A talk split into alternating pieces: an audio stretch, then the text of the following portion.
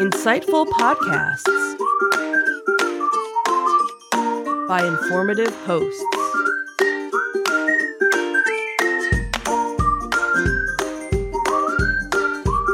Insights into Things, a podcast network.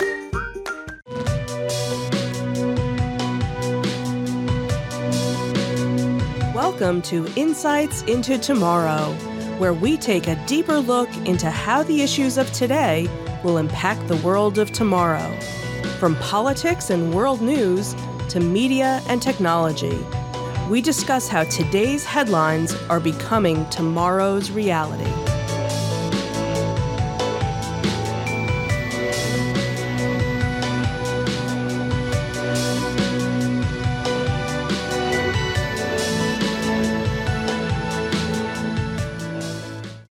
Welcome to Insights into Tomorrow, episode 21 Is the Supreme Court Broken? I'm your host, Joseph Whalen, and my co host, Sam Whalen. Hey everybody, how's it going? How you doing today, Sam? Doing okay, you know, excited. We're getting back into the flow. This is what, like our third episode in a couple months? Something like that, yeah. Back on a roll. Yeah, well, at least now when we do plugs on our other shows, I don't have uh, Madison saying, well, you're not quite monthly podcast. You guys don't do monthly anymore. So at least now we're getting back into the flow Exactly. of things. So today we're going to be talking about whether or not the Supreme Court is broken with a series of landmark rulings from the Supreme Court, some of which were precedent breaking, almost all in support of the current conservative agenda. Is the Supreme Court broken? Are nine unelected justices, three of which were handpicked by probably the most controversial president in American history, dictating the direction of a government that is supposed to be a republic of the people? Well, that's what we're going to be discussing today on this episode of Insights into Tomorrow. But before we do that, I would like to take a moment to uh, invite our listening and viewing audience to subscribe to the podcast. You can find audio versions of this podcast listed as Insight Insights into Tomorrow. You can find video versions and audio versions of all the network's podcasts listed as Insights into Things. And we're available on Pandora, iHeartRadio, Stitcher, Spotify, any place you can get a podcast these days. Rest in peace, Stitcher. They're they're shutting down. Are they? I hadn't Yeah. heard that. Oh, I got to take those off the list then. Yeah. Wow, they've been around a long time too. I used to use Stitcher, and then they changed their interface, and it was terrible. And then I stopped using Stitcher, and I think a lot of other people did too. apparently a lot of other people did too. you can also email us or reach out to us. Uh, our email is comments at insightsintothings.com. We are on Twitter at insights underscore things, or you can get links to all those and more on our official website at www.insightsintothings.com. Are we ready? Let's get into it. Here we go.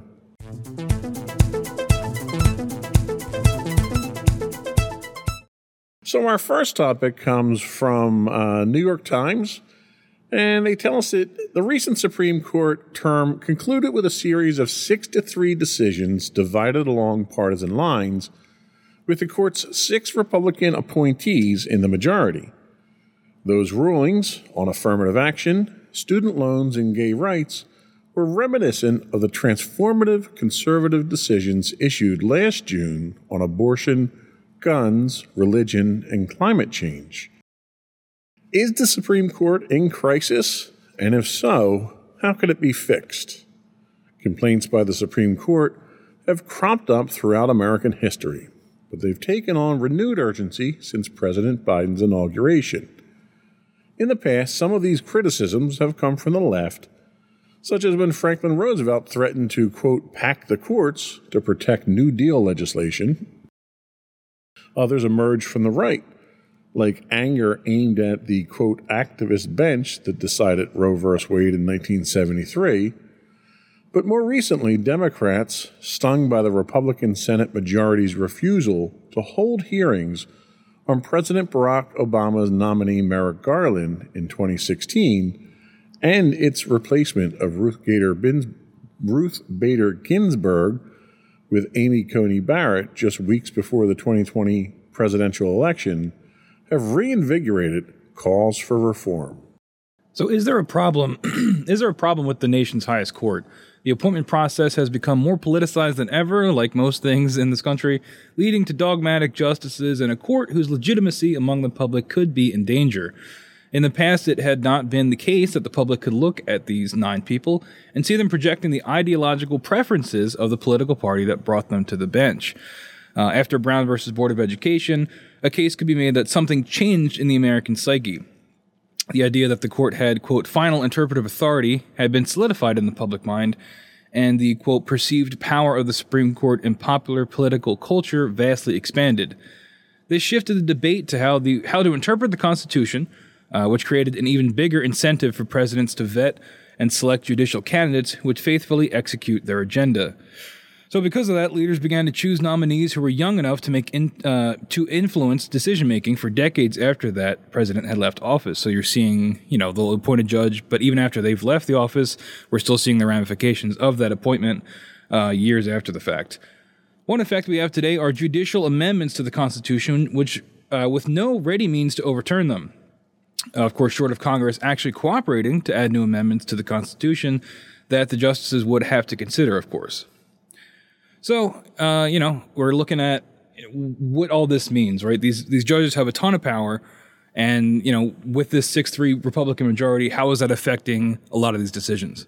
Yeah, and without going into a civics lesson here, the the purpose of a three part government with an executive, a judicial, and a, and a um, legislative legislative branch was to have separation of power. Mm-hmm. And at no point in time when that form of government was created was the intent to have Congress actually writing laws. So the problem that we run into now is that because Congress can literally interpret what the Constitution says, they can tell you now what those laws are. So even if a law says one thing, the, the Supreme Court can come in and rule against how it's actually written. And I'll give you a, an example. One of the things that, that you hear a lot about in the news is your Second Amendment right to bear arms. Well, one of the things that a lot of people who talk about this subject fail to mention is that in the Constitution, it says it's the right to bear arms is tied directly to militia. Mm-hmm. And the, the Supreme Court simply interpreted that as to not be the case anymore and they they decided that everyone should be able to bear arms whether you're with a militia. Now, if you look at the history of militias, militias, local militias, which everyone remembers the Minutemen and all that stuff that were the militia, they were evolved through legislative processes into what is today the modern National Guard. So when we say militia today, that equivalent is National Guard. Now, you can make a case that says only the National Guard, who are citizen soldiers, should have the right to bear arms, and it would make sense. But the court didn't interpret it that way, and the court says everyone should have the ability to bear arms. Right. We're, we're seeing this now. And, and one of the things that we're seeing now is that the decisions that are being made are being made along partisan lines. And the entire concept of the Supreme Court is that they're supposed to be impartial. They're appointed, they're not elected. Mm-hmm. And they could be appointed by either party, of which parties themselves technically are unconstitutional since there's no concept of political parties in the Constitution that you can make an argument for right there. But the problem that we're running into now is you've got people that are on the court that are not necessarily making impartial decisions from what people are saying. What are your thoughts on that? Yeah, I mean it's it's been you know it's been kind of tough to watch, honestly. Um, you know, especially when you think about how you would like things to work in a we're not necessarily a straight up democracy. We're a republic or a democratic republic, right? A republic, federal republic. Yeah. But in a certain extent, you would want the will of the people to be reflected by the people that are leading us. And I don't really think that's the case necessarily, especially when we are going to look at uh, a lot of these rulings today. Uh, a lot of people don't agree with these rulings, but there really is nothing we can do about it because they're the Supreme Court and they hold all the power when it comes to these things. Uh, and especially when you've got the conservative majority, obviously a conservative agenda is going to be more pushed, um, you know, than the other side of things. And you know, there's just no getting around that. Well, and the one point the article makes is that the only thing that Congress can do to take back the power that the people elected into them would be to come up with amendments to the Constitution. So the Supreme Court would then have to consider these amendments. Of course, they could rule any way they wanted on those amendments. But the problem you run into now is that the political environment is so contested, the, there's no way you're going to get both Republicans and Democrats to agree enough to get any kind of amendment passed. And to be honest with you, with the politicians we have today, I think the last thing this country needs is is people starting to write amendments to the Constitution. Yeah, it's a slippery slope. So how do we get that power back into the hands of the people? Oh, you're asking me? I have no idea. uh, I mean, I, I, legitimately have no idea because, like, like, we talked about, the you know these folks aren't elected; they're appointed. So I guess it would be voting for the you know the political candidates that you think would appoint the judges you want. But even then, there's no guarantee that's going to happen. Uh, I I don't know if there's a legal way to to like contest it. I don't think there is. Right? It's the Supreme Court. I mean, you always go to that higher power. The highest power for law is the Supreme Court, right? So well, maybe at the state level. Theoretically, the only thing that really could be done would be what the Republicans were concerned the Biden administration was going to do, and that is pack the courts. Mm. So there's nothing constitutionally that says the court is limited to nine justices. We've had more in the past. So the president could call for the expansion of the Supreme Court, add, say, three additional people to the Supreme Court, appoint three Democrats, so you'd have six know, and six, six and six at that point in time, and, and try to bring some balance back to it. That's feasible, and that's something that's well within his power. But the the the punishment of the attacks that he would get for packing the court like that from the Republicans, he, he'll be impeached within a week once he even mentions that. But wouldn't you want it to be balanced? Is that not like wouldn't you want enough? I would as a citizen. I would. But, but, I guess if you want as, as a Republican, right. you don't when you have the power. Yeah.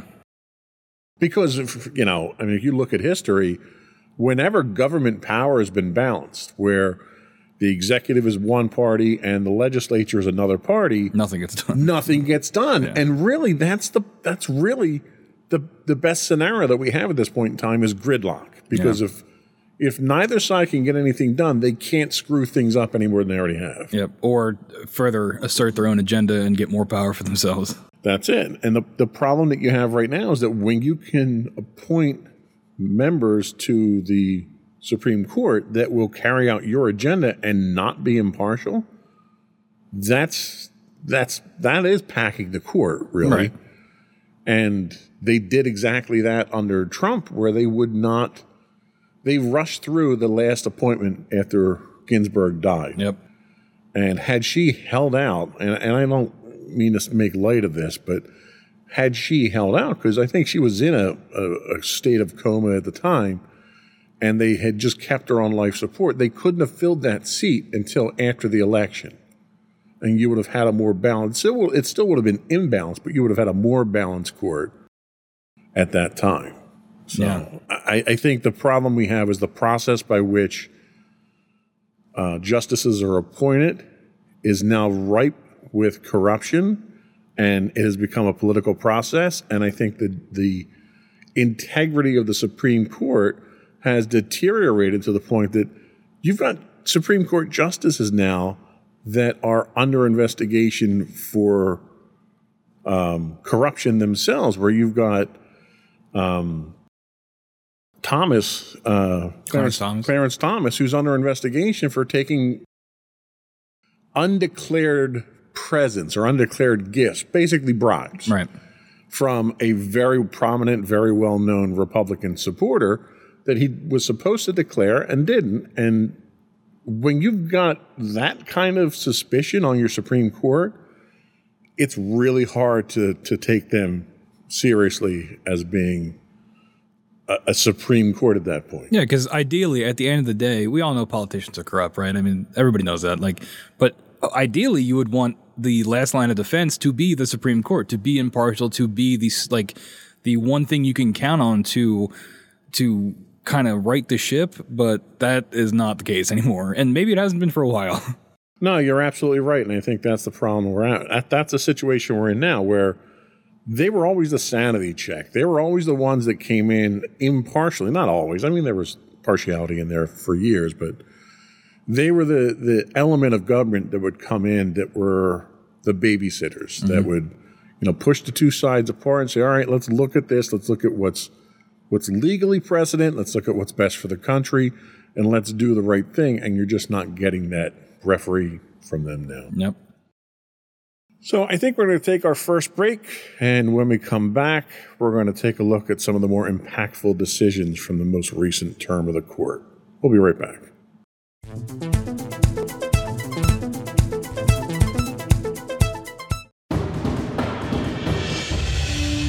For over seven years, the Second Sith Empire has been the premier community guild in the online game Star Wars The Old Republic. With hundreds of friendly and helpful active members, a weekly schedule of nightly events, annual guild meet and greets, and an active community both on the web and on Discord. The Second Sith Empire is more than your typical gaming group. We're family. Join us on the Starforge server for nightly events such as operations, flashpoints, world boss hunts, Star Wars trivia, guild lottery, and much more. Visit us on the web today at www.thesecondsithempire.com.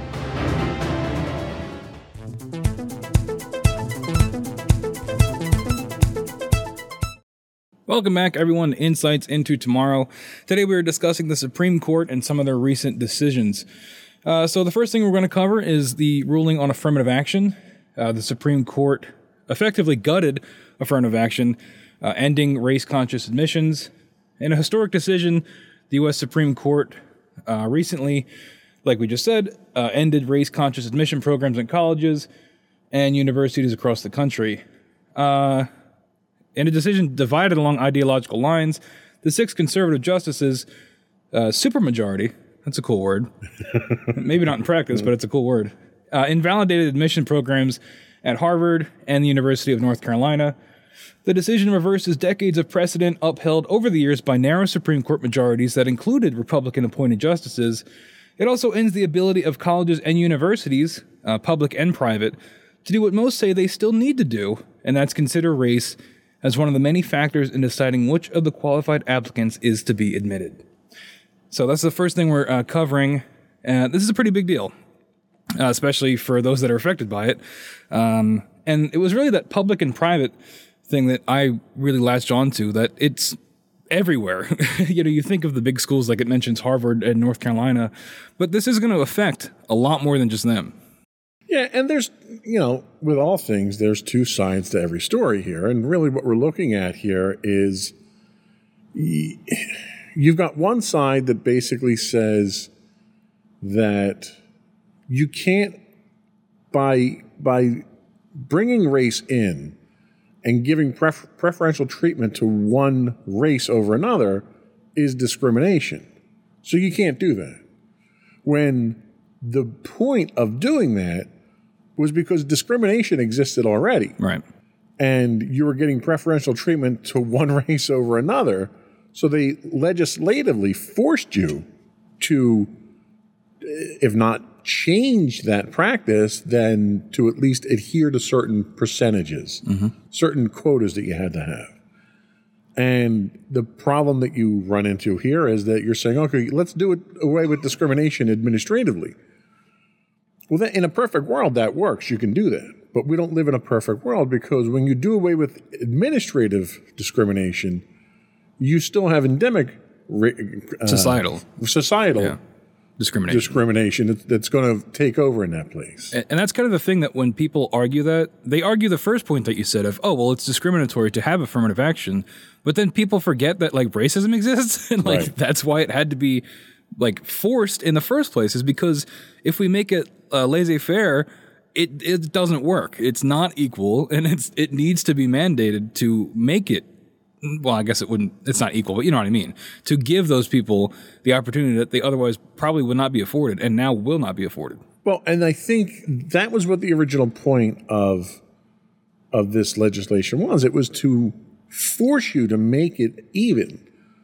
But in, in trying to get to that point, you simply instituted a different form of discrimination. So you're treating a symptom, not the problem. Mm-hmm. The, the problem really is the discrimination. And until you can, until a human beings can evolve to the point that they don't discriminate, you're not gonna you're not gonna have that happy balance. And that's kind of what the majority have have argued. The the the six three majority conservative majority in the court argued, quote, many universities have for too long concluded wrongly that the touchstone of an individual's identity is not challenges bested, skills built, or lessons learned, but the color of their skin. Our constitutional history does not tolerate that choice. Now, I, I take exception to that one to begin with there. Because our Constitution declares that all men are created equal. And when it was written, they knew all men weren't created equal because also in the Constitution, three fifths, every African American who was in the country was counted as three fifths of a person. So the hypocrisy in the Constitution itself tells me that we don't have a constitutional history that says this is intolerant. Yeah. As he has done before, Justice Thomas, the second black justice appointed to the court, reiterated his long held view that affirmative action imposes a stigma on minorities. Now, this I think he has a point with. I don't think the way he puts it here is has a point. He says, quote, while I'm painfully aware of the social and economic ravages which have befallen my race and all who suffer discrimination, I hold our enduring hope that this country will live up to its principles that all men are created equal, all equal citizens, and all must be treated, treated equally before the law. Now, I think he's smart enough to know that that's not how the world is right now. No, that's a, The fact that he makes a statement like this is naive and it's it's insulting, really. yeah, that he because it, make it puts the ball in our court of like, hey, man, we got rid of it. You guys got to be better. Right. It's like, no, you are, the Supreme Court exists to do that. It is your job, and more so part than like every citizen, to uphold these values and to, to, you know, fight for this kind of equality that you're talking about here, but you're not doing that. You're doing the opposite of that. and then you're basically washing your hands of it and saying, well, hey, we live in a society, you know what I mean? like, Right. Now, to, to, to Thomas's point, I can understand the rationale that by holding African Americans to a lower standard, mm-hmm. that you're imposing a stigma on them. And really, if it was me, I would be insulted. So, so really, what, what we're talking about here is if you have two people who are one white, one black. They both apply for school. You have to take, under normal circumstances, you would take the person who's the most qualified, and they would be, that qualification would be equally measured.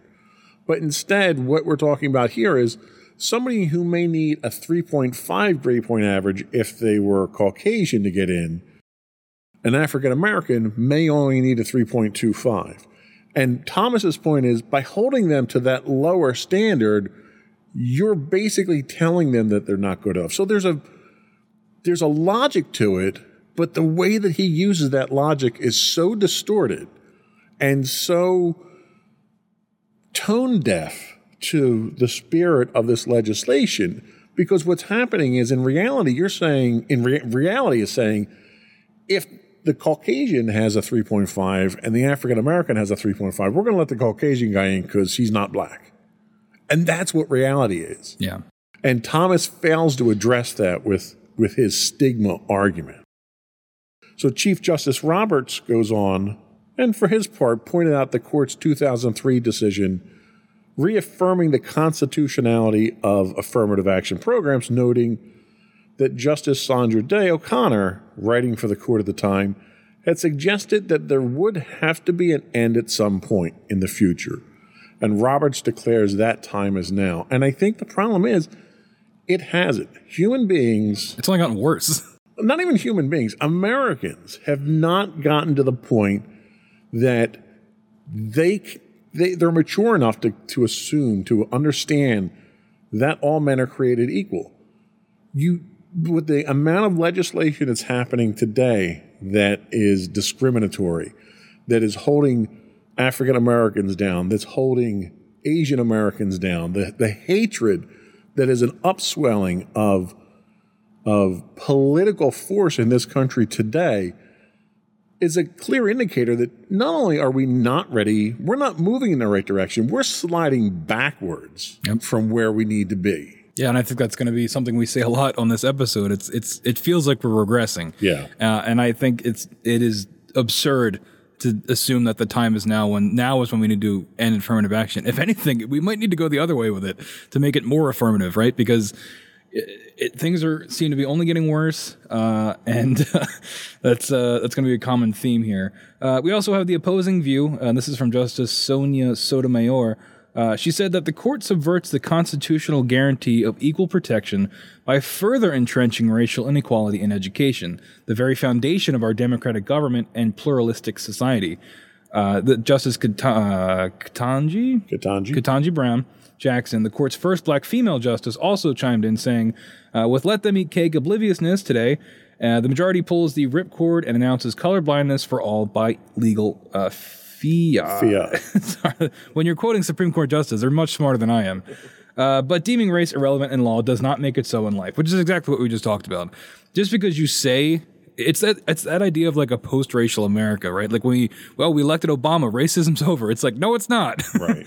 uh, and that is clearly being reflected here as well. Yeah, no, and I and and the problem that we run into here is that what the majority are arguing here is they're arguing the point of a fiction that in a perfect world we shouldn't need this legislation, and they're right. In a perfect world, we shouldn't. The world we live in is far from perfect. Yeah. And this happened to be a stopgap measure to make things better. Nothing else has happened in this world to make that situation better. Mm-hmm. If if anything, that situation's gotten worse. So by taking away some of the safeties that you had in place to try to provide legal protections for people, you're doing your part. You're you're being part of the problem, not part of the solution at that point. Yeah. I like why did they do this? just just to have a rule like uh, what was the motivation behind it? I don't even like Well, the motivation is what conservative what motivates conservatives to want to do things like this. Yeah, I guess just further the agenda, right? Right. They're they're pushing an agenda which they shouldn't be pushing an agenda. They should be looking at each and every case on a standalone basis and making educated, objective decisions. They should not be influenced by party politics, and that's exactly what's happening. Yeah, I wonder if it would be if we'd have as harsh criticism if it was the other side, right? But I also think the what liberal agenda or democratic agenda is not as aggressive as the conservative agenda and not as uh, which by its definition doesn't make sense. right. That your conservatives are the more aggressive. and that they you're supposed to not like big government, right? Exactly. And this is the opposite of that. This is the biggest government. Well, you, you could argue there. You could argue that this is a limitation of government because it's government making impositions mm-hmm. over the schools, and they're saying, well, government shouldn't do that anymore. The schools need to regulate themselves. I just I more so meant the six three majority basically being able to do whatever it wants without being like stopped. Yeah, no, I agree. I agree, but I think I see what you mean though. The, motivation that they have at this point in time is, you know, we're a progressive Supreme Court now. We're going to we're going to do things right the way that we see it. We're going to make the changes that should have been made years ago, and they're going to undo what's being undone.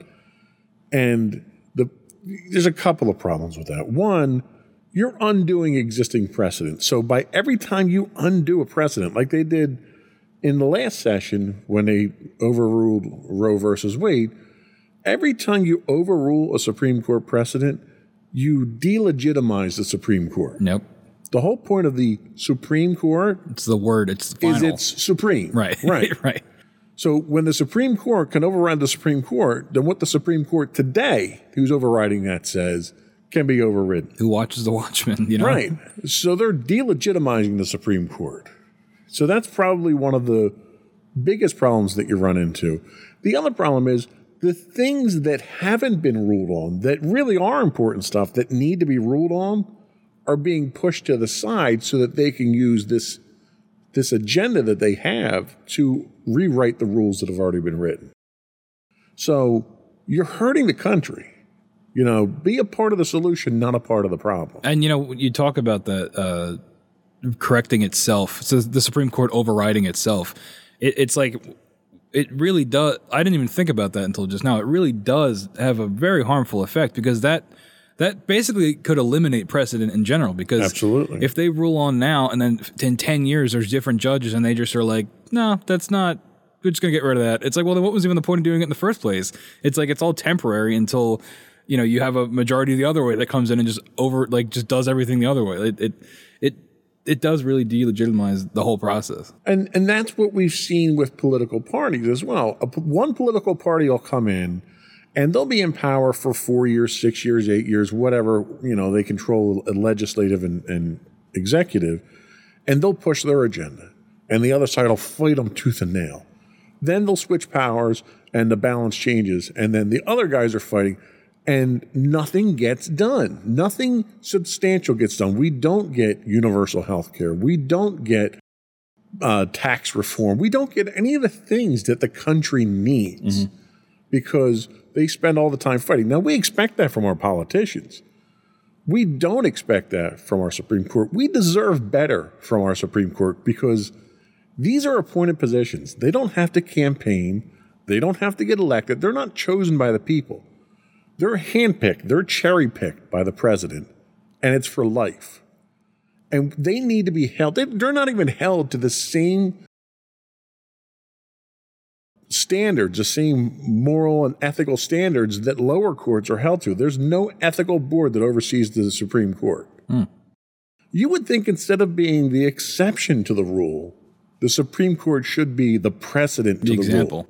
They should be the ones that are under the most scrutiny. Their taxes should be looked at on a regular basis. Their in, their their um, gifts that they receive, their rulings that they everything should be looked at. Their political affiliations, the friends that they take their vacation trips with, all of that stuff should be gone over with a fine tooth comb on a constant basis because of the position they're in and the power that they possess. Yeah. It's dangerous that it's not, and it's dangerous that these people can have possess more power than the elected officials in this country. That's really where the problem is. And it has a broader impact. You know, this recent decision is likely to cause ripples throughout the country. And not just in higher education, but in selective primary and secondary schools. Ultimately, effects will be felt in every aspect of the nation's economic, educational, and social life. From the Rooney Rule, that requires a minority applicant to be considered in all NFL coaching hiring decisions, to employment and promotion decisions, the diversity, equity, and inclusion programs in schools and workplaces, and much more. The, the Supreme Court literally just said discrimination is legal. Yeah. That's what this decision says. And that is exceedingly dangerous for this country. And I really think it is naive too, because you like, how do you, how are you able to exist, especially as a Supreme Court justice, where you've been dealing with law your entire life? Surely you'd be able to see that things, people are not treated equally, right? These things, you know, if you let things run themselves, they will not run well, right? Like, it's not going to just fix itself. It's it's not going to be equal if you let people do it because, like we talked about at the top of this break, it was affirmative action was put in the first place because it wasn't equal. So it's like, do you think that's just going to magically fix itself, especially now when you know hate crimes are on the rise and discrimination's worse than it has been in a very long time? And you know, but then again, maybe you know, maybe that's all part of the plan.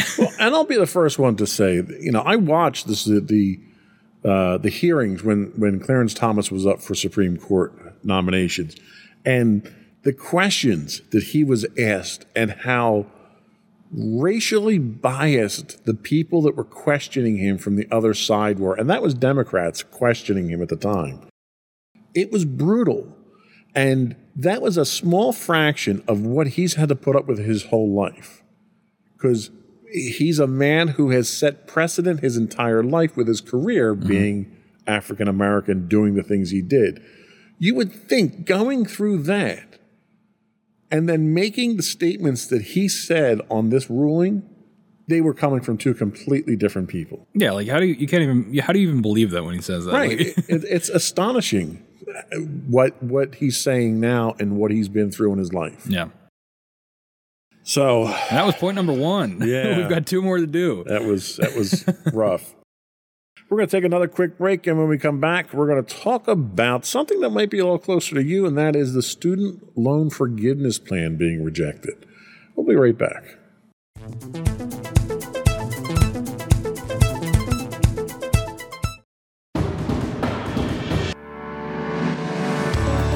Insights into Entertainment, a podcast series taking a deeper look into entertainment and media. Our husband and wife team of pop culture fanatics are exploring all things from music and movies to television and fandom. We'll look at the interesting and obscure entertainment news of the week. We'll talk about theme park and pop culture news We'll give you the latest and greatest on pop culture conventions. We'll give you a deep dive into Disney, Star Wars, and much more. Check out our video episodes at youtube.com backslash insights into things. Our audio episodes at podcast.insightsintoentertainment.com or check us out on the web at insightsintothings.com.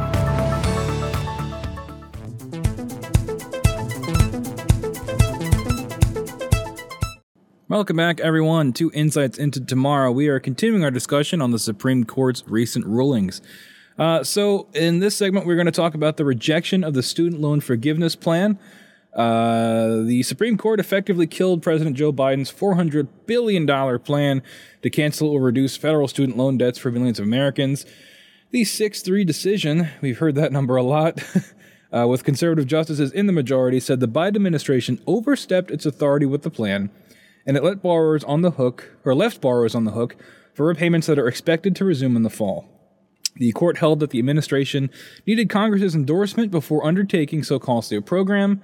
The majority rejected arguments that a bipartisan 2003 law dealing with national emergencies, known as the HEROES Act, gave Biden the power he claimed. The president said he would work toward a new path to, for student debt relief using the Higher Education Act, which he called, quote, the best path that remains to provide as many borrowers as possible with debt relief.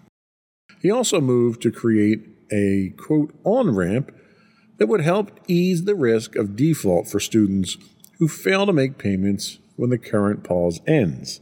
Biden blamed Republican officials. Again, it's always the other guy's fault. Biden blamed Republican officials for causing the dispute that led to Friday's ruling, saying, quote, they had no problem with billions in pandemic relief loans to businesses, and those loans were forgiven. But when it came to providing relief for millions of hardworking Americans, they did, they did everything in their power to stop it. That's actually a pretty good quote from Biden. Yeah. I feel like we don't get a lot of those. I'm sure it was written and somebody else wrote it. uh, loan repayments will resume in October. Can't wait for that. Although interest will begin accruing in September. The interest is where they get you, by the way. Uh, the Education Department has announced Payments have been on hold since the start of the coronavirus pandemic more than three years ago. Oh my God, where does the time go? uh, the forgiveness program would have canceled $10,000 in student loan debt for those making less than $125,000 or households with less than $250,000 in income. 26 million people had applied for relief, including me, and 43 million would have been eligible, maybe me, the administration said. The cost was estimated at $400 billion over 30 years. Uh, yeah, this is a heartbreaker. Let's really hoping this will go through. Uh, obviously, I'm biased. I have student loan debt, uh, and this this ten thousand dollars would have been a decent chunk of my loans. Uh, that would have really helped me out. Um, Now I understand. I don't. I mean, I hear the argument, right? People are saying, "Well, you know, you have to work to pay off your loans." But if you go watch, and I don't remember what episode it was, well, the episode where we talked about student debt, we talk about how the cost of college has gone up astronomically. So it's not as simple as just saying, "Oh, you have to work harder," right? Like, and this usually comes from the older older people, older generation of, of you know telling people my age, "Well, you just have to work hard. You have to, you have to, you know." You need to stop buying your avocado toast so you can afford to buy a house one day when it's really not that simple uh, especially when uh, interest like i mentioned the interest is where they're going to get you because as the interest compounds and compounds on itself you know i've heard so many stories of people that have been paying their loans for like 30 years and they still owe more than when they started because of the interest Yeah, and I think again, this is another one of those situations where the proposed solution is treating the symptoms, not the problem. I I totally agree that ten thousand dollars off your loan would be really nice, but the problem isn't how much you borrowed. The problem is how student loans are structured. And in the episode that we had talked about student loan, the the the fact that it's predatory, number one, where these these banks are coming after students knowing what the cost of college is and and the potential for getting paid back over time, the banks are willing to wait for it, especially when they know they're going to take your debt and they're going to sell it to other companies and make money that way. And then these companies that sell it then get investors to invest in it. And the last thing these investors want you to do is pay your loan off. What they want you to do is keep paying your interest because that's how they get their money. The problem isn't necessarily students that borrow money to go to college. Part of the problem definitely is the cost of college, which has gone up unjustifiably. The other problem is these aren't traditional loans. These are credit cards, basically. If you went out and you bought a house, say you bought a house, we'll just use round numbers. You bought a house for $100,000 and you get 10% interest, which is like credit card interest on a house, by the way. We're- but we're just doing it to illustrate. economics are hard So at the end of 30 years, you would have paid $10,000 in interest on that house. So your house would have cost you $110,000. That's it. The amount of interest that you're going to pay on that house is calculated the day that you get your loan. And it's a fixed amount. They amortize it over the course of the loan. And for the first 15 years, the majority of what you pay is going towards interest on that house. So the bank gets their money back. The bank is guaranteed to get their money back. After 15 years, the majority of the money is principal on the loan until you pay the loan off. By the time you get to the last five years on the loan, you're paying almost nothing in interest because the interest has already been paid back. But it's a fixed amount. If they structured student loans the same way rather than charging you compound interest like a credit card, this problem would go away tomorrow. You would take out a $100,000 loan from the bank for your student loans. You'd pay your 10%, and the most you'd ever pay is $10,000 on that loan under that situation.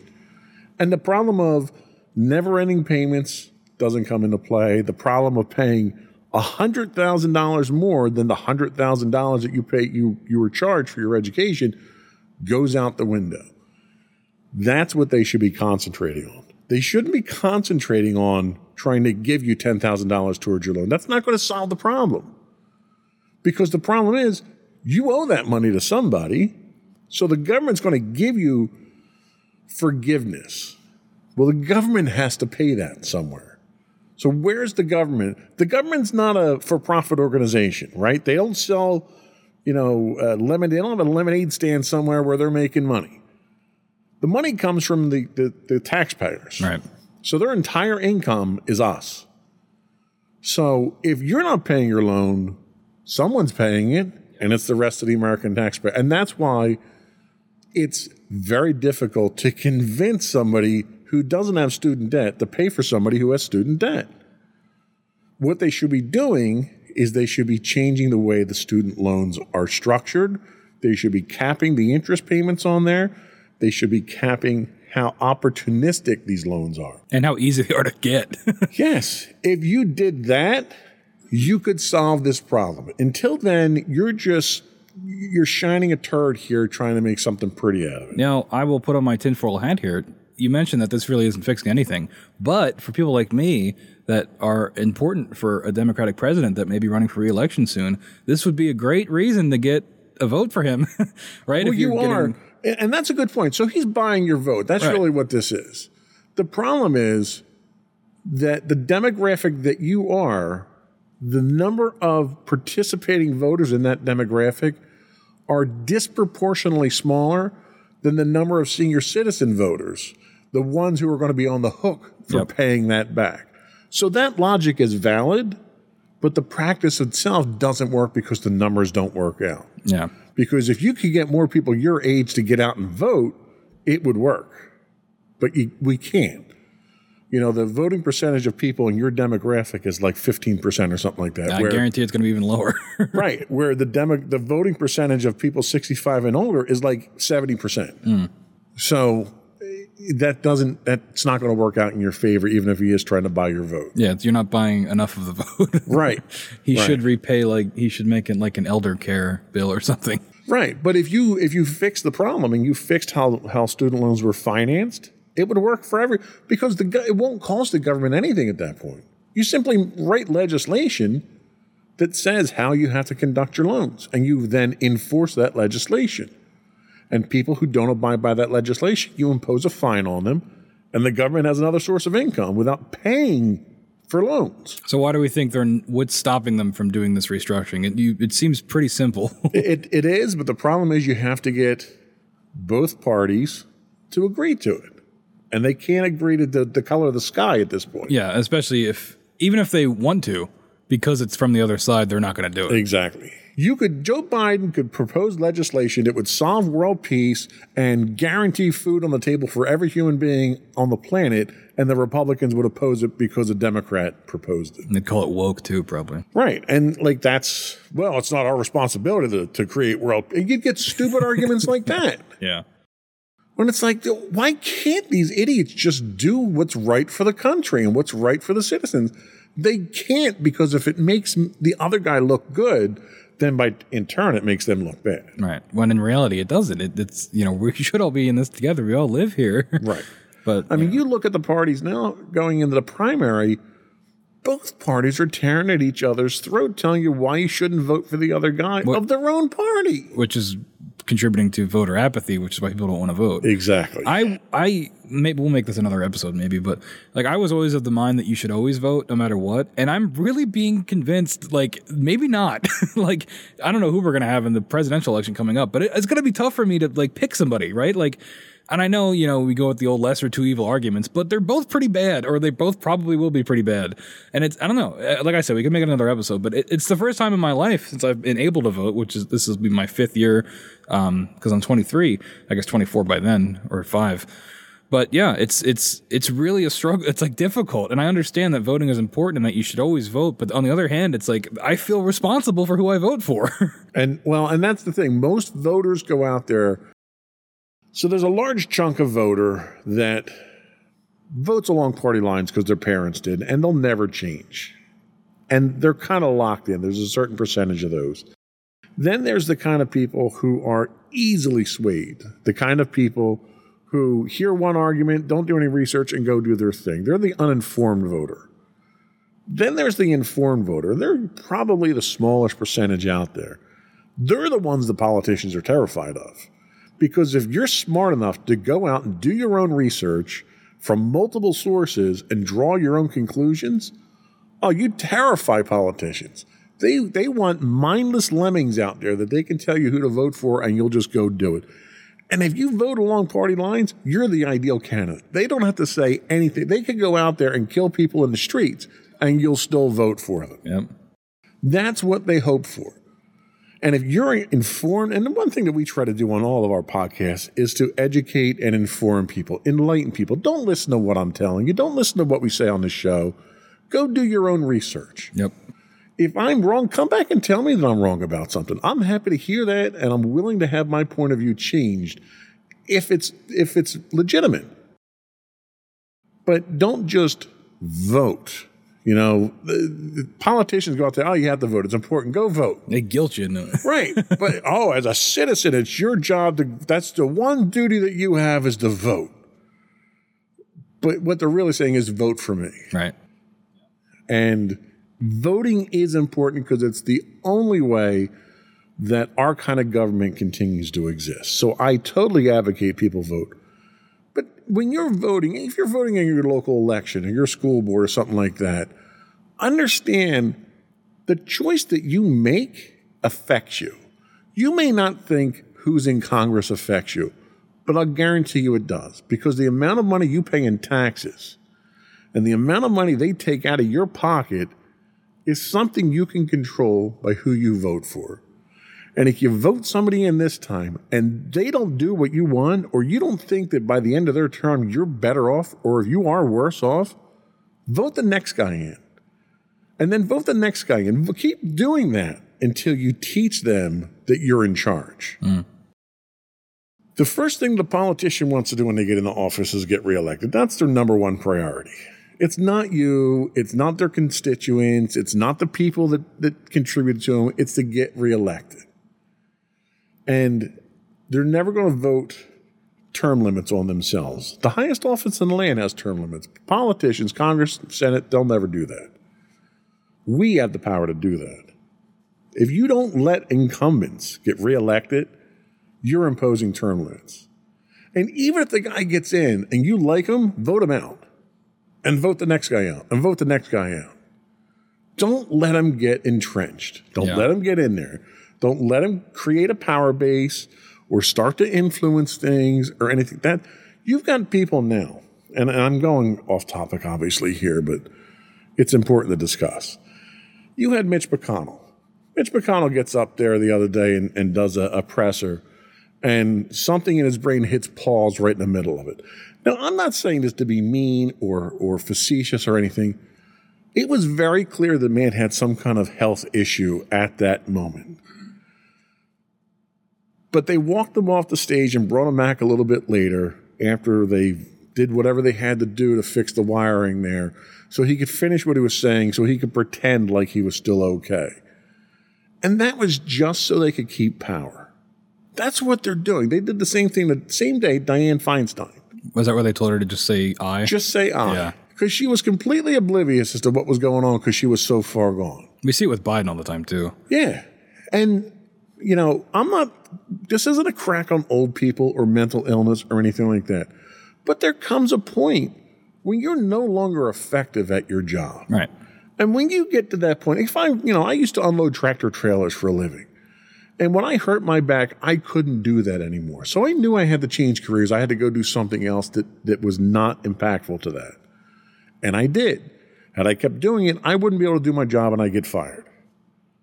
You can't allow people to stay in power who can't do the job. And unloading tractor trailers is much lower stakes than running the country. That's true. That is true.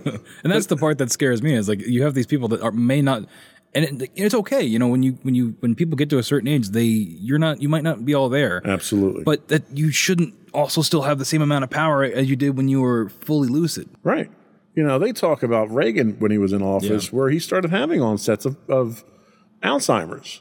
And do you really want someone who's suffering from a disease like that to have his finger on the nuclear button? yep Like, you have to do what is right. You have to have some moral sense of right and wrong to to put your foot down in these times, or, or at least have the the gumption and the and the class to step away and say, "Look, I, I can't do this anymore. I'm not up to it anymore. I can't do it the way that it needs to be done. Let let a younger person come in and do this type stuff." We as the voter have the power to do that. the more you know Anyway, that's it for my soapbox for there. We've we're going to run over time here, but that's okay. Uh, we're going to come back with uh, our last segment here and talk about religion, free speech, and gay rights. That should be a quick one. we'll be right back.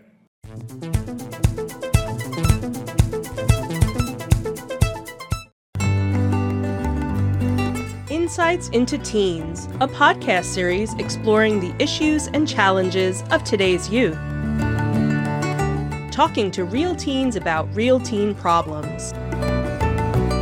Explore issues from braces to puberty, social anxiety to financial responsibility. Each week, we talk about the topics concerning today's youth.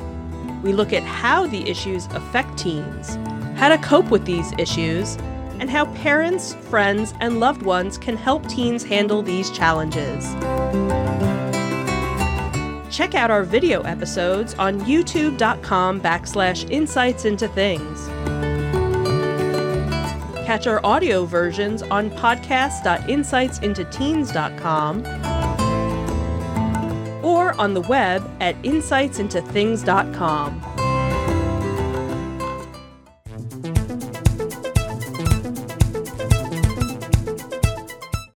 Welcome back, everyone, to Insights into Tomorrow. We are still covering the Supreme Court's recent decisions after a brief uh, aside. Side, sidebar into politics. Yeah, but we're back, and this is our last point for today. Uh, religion, free speech, and gay rights. That's a lot, uh, but we're going to do our best.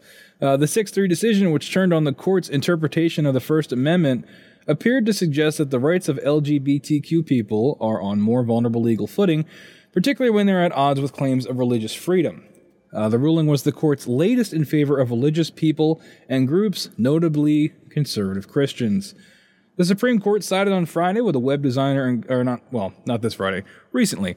The Supreme Court sided recently with a web designer in Colorado who said she had a First Amendment right to refuse to design wedding websites for same sex couples despite a state law that forbids discrimination against gay people.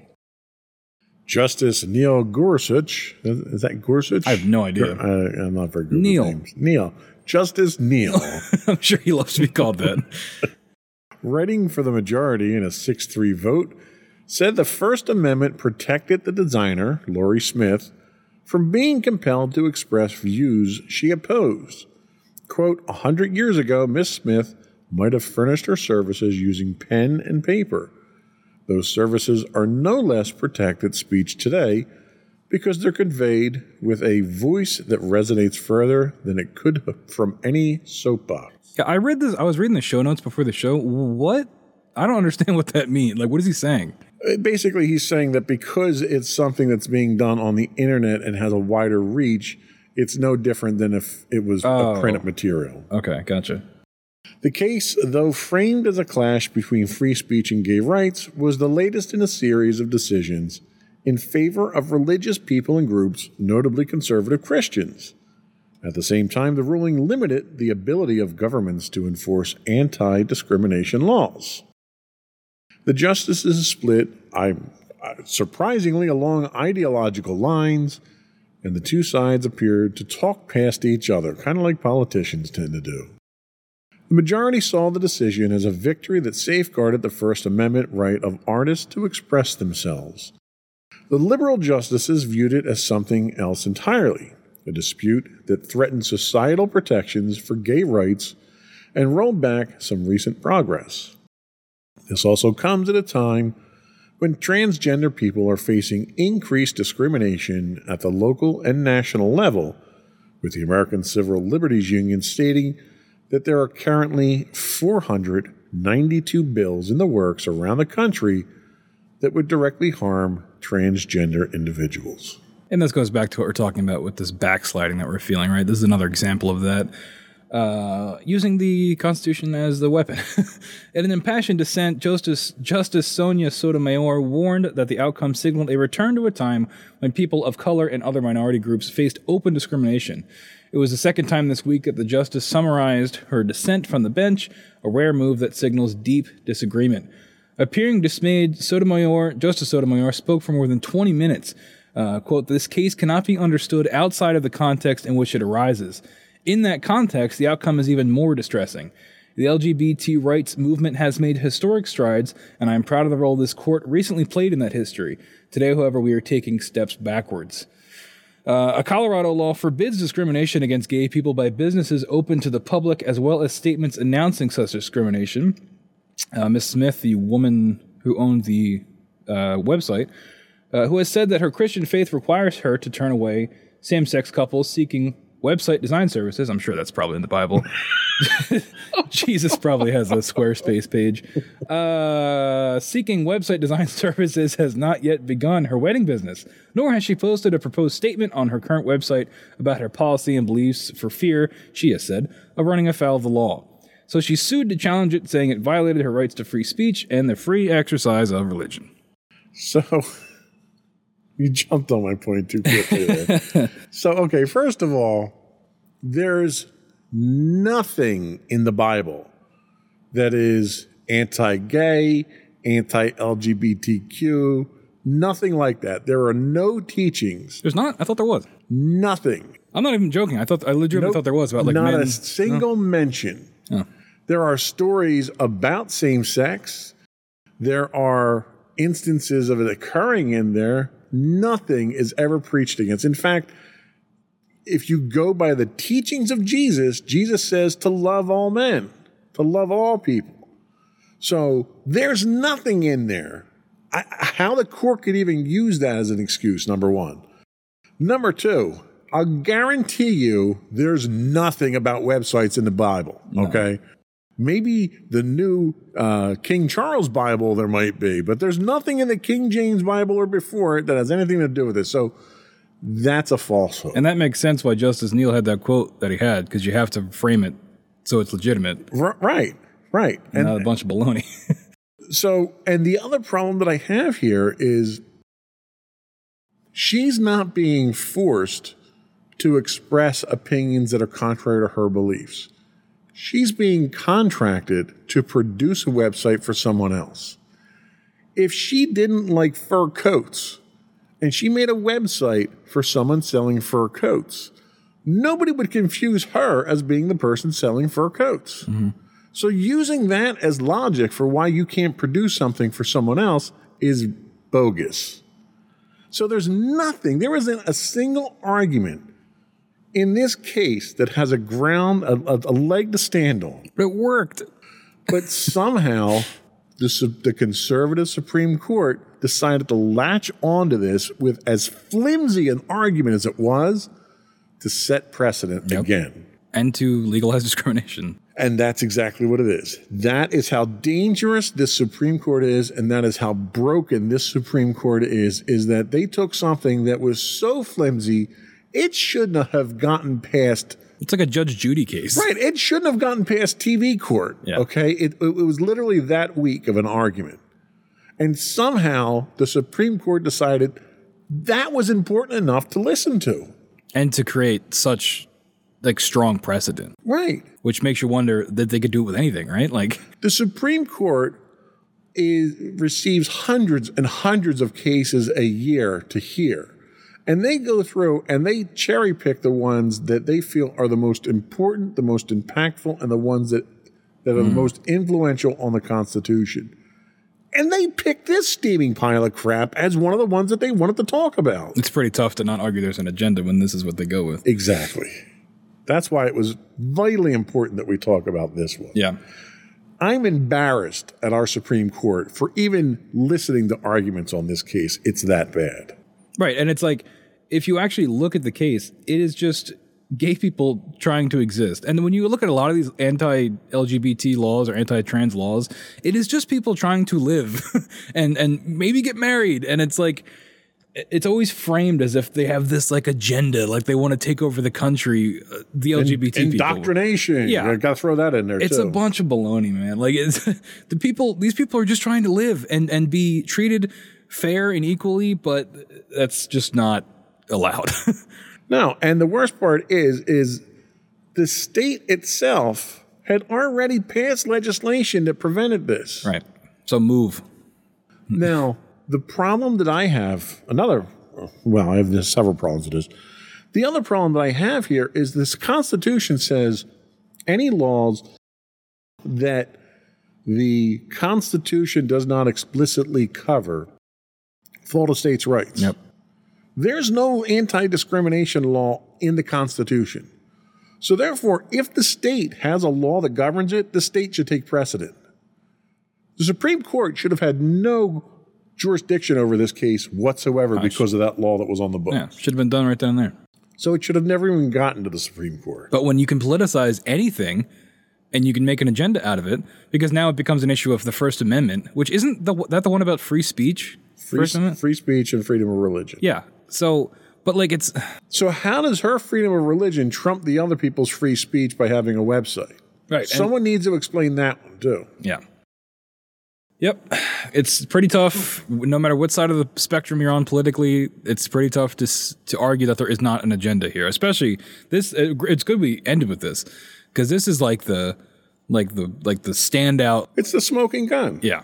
You know, not only is it an agenda, it's a poorly thought out, poorly researched, and poorly executed agenda. And a hateful one. Yeah, and it, it's it's blatant. Like Yeah. it's like you're the expectation that Americans are stupid is written into this agenda because you're not supposed to see this stuff. You're not supposed to pay attention to it.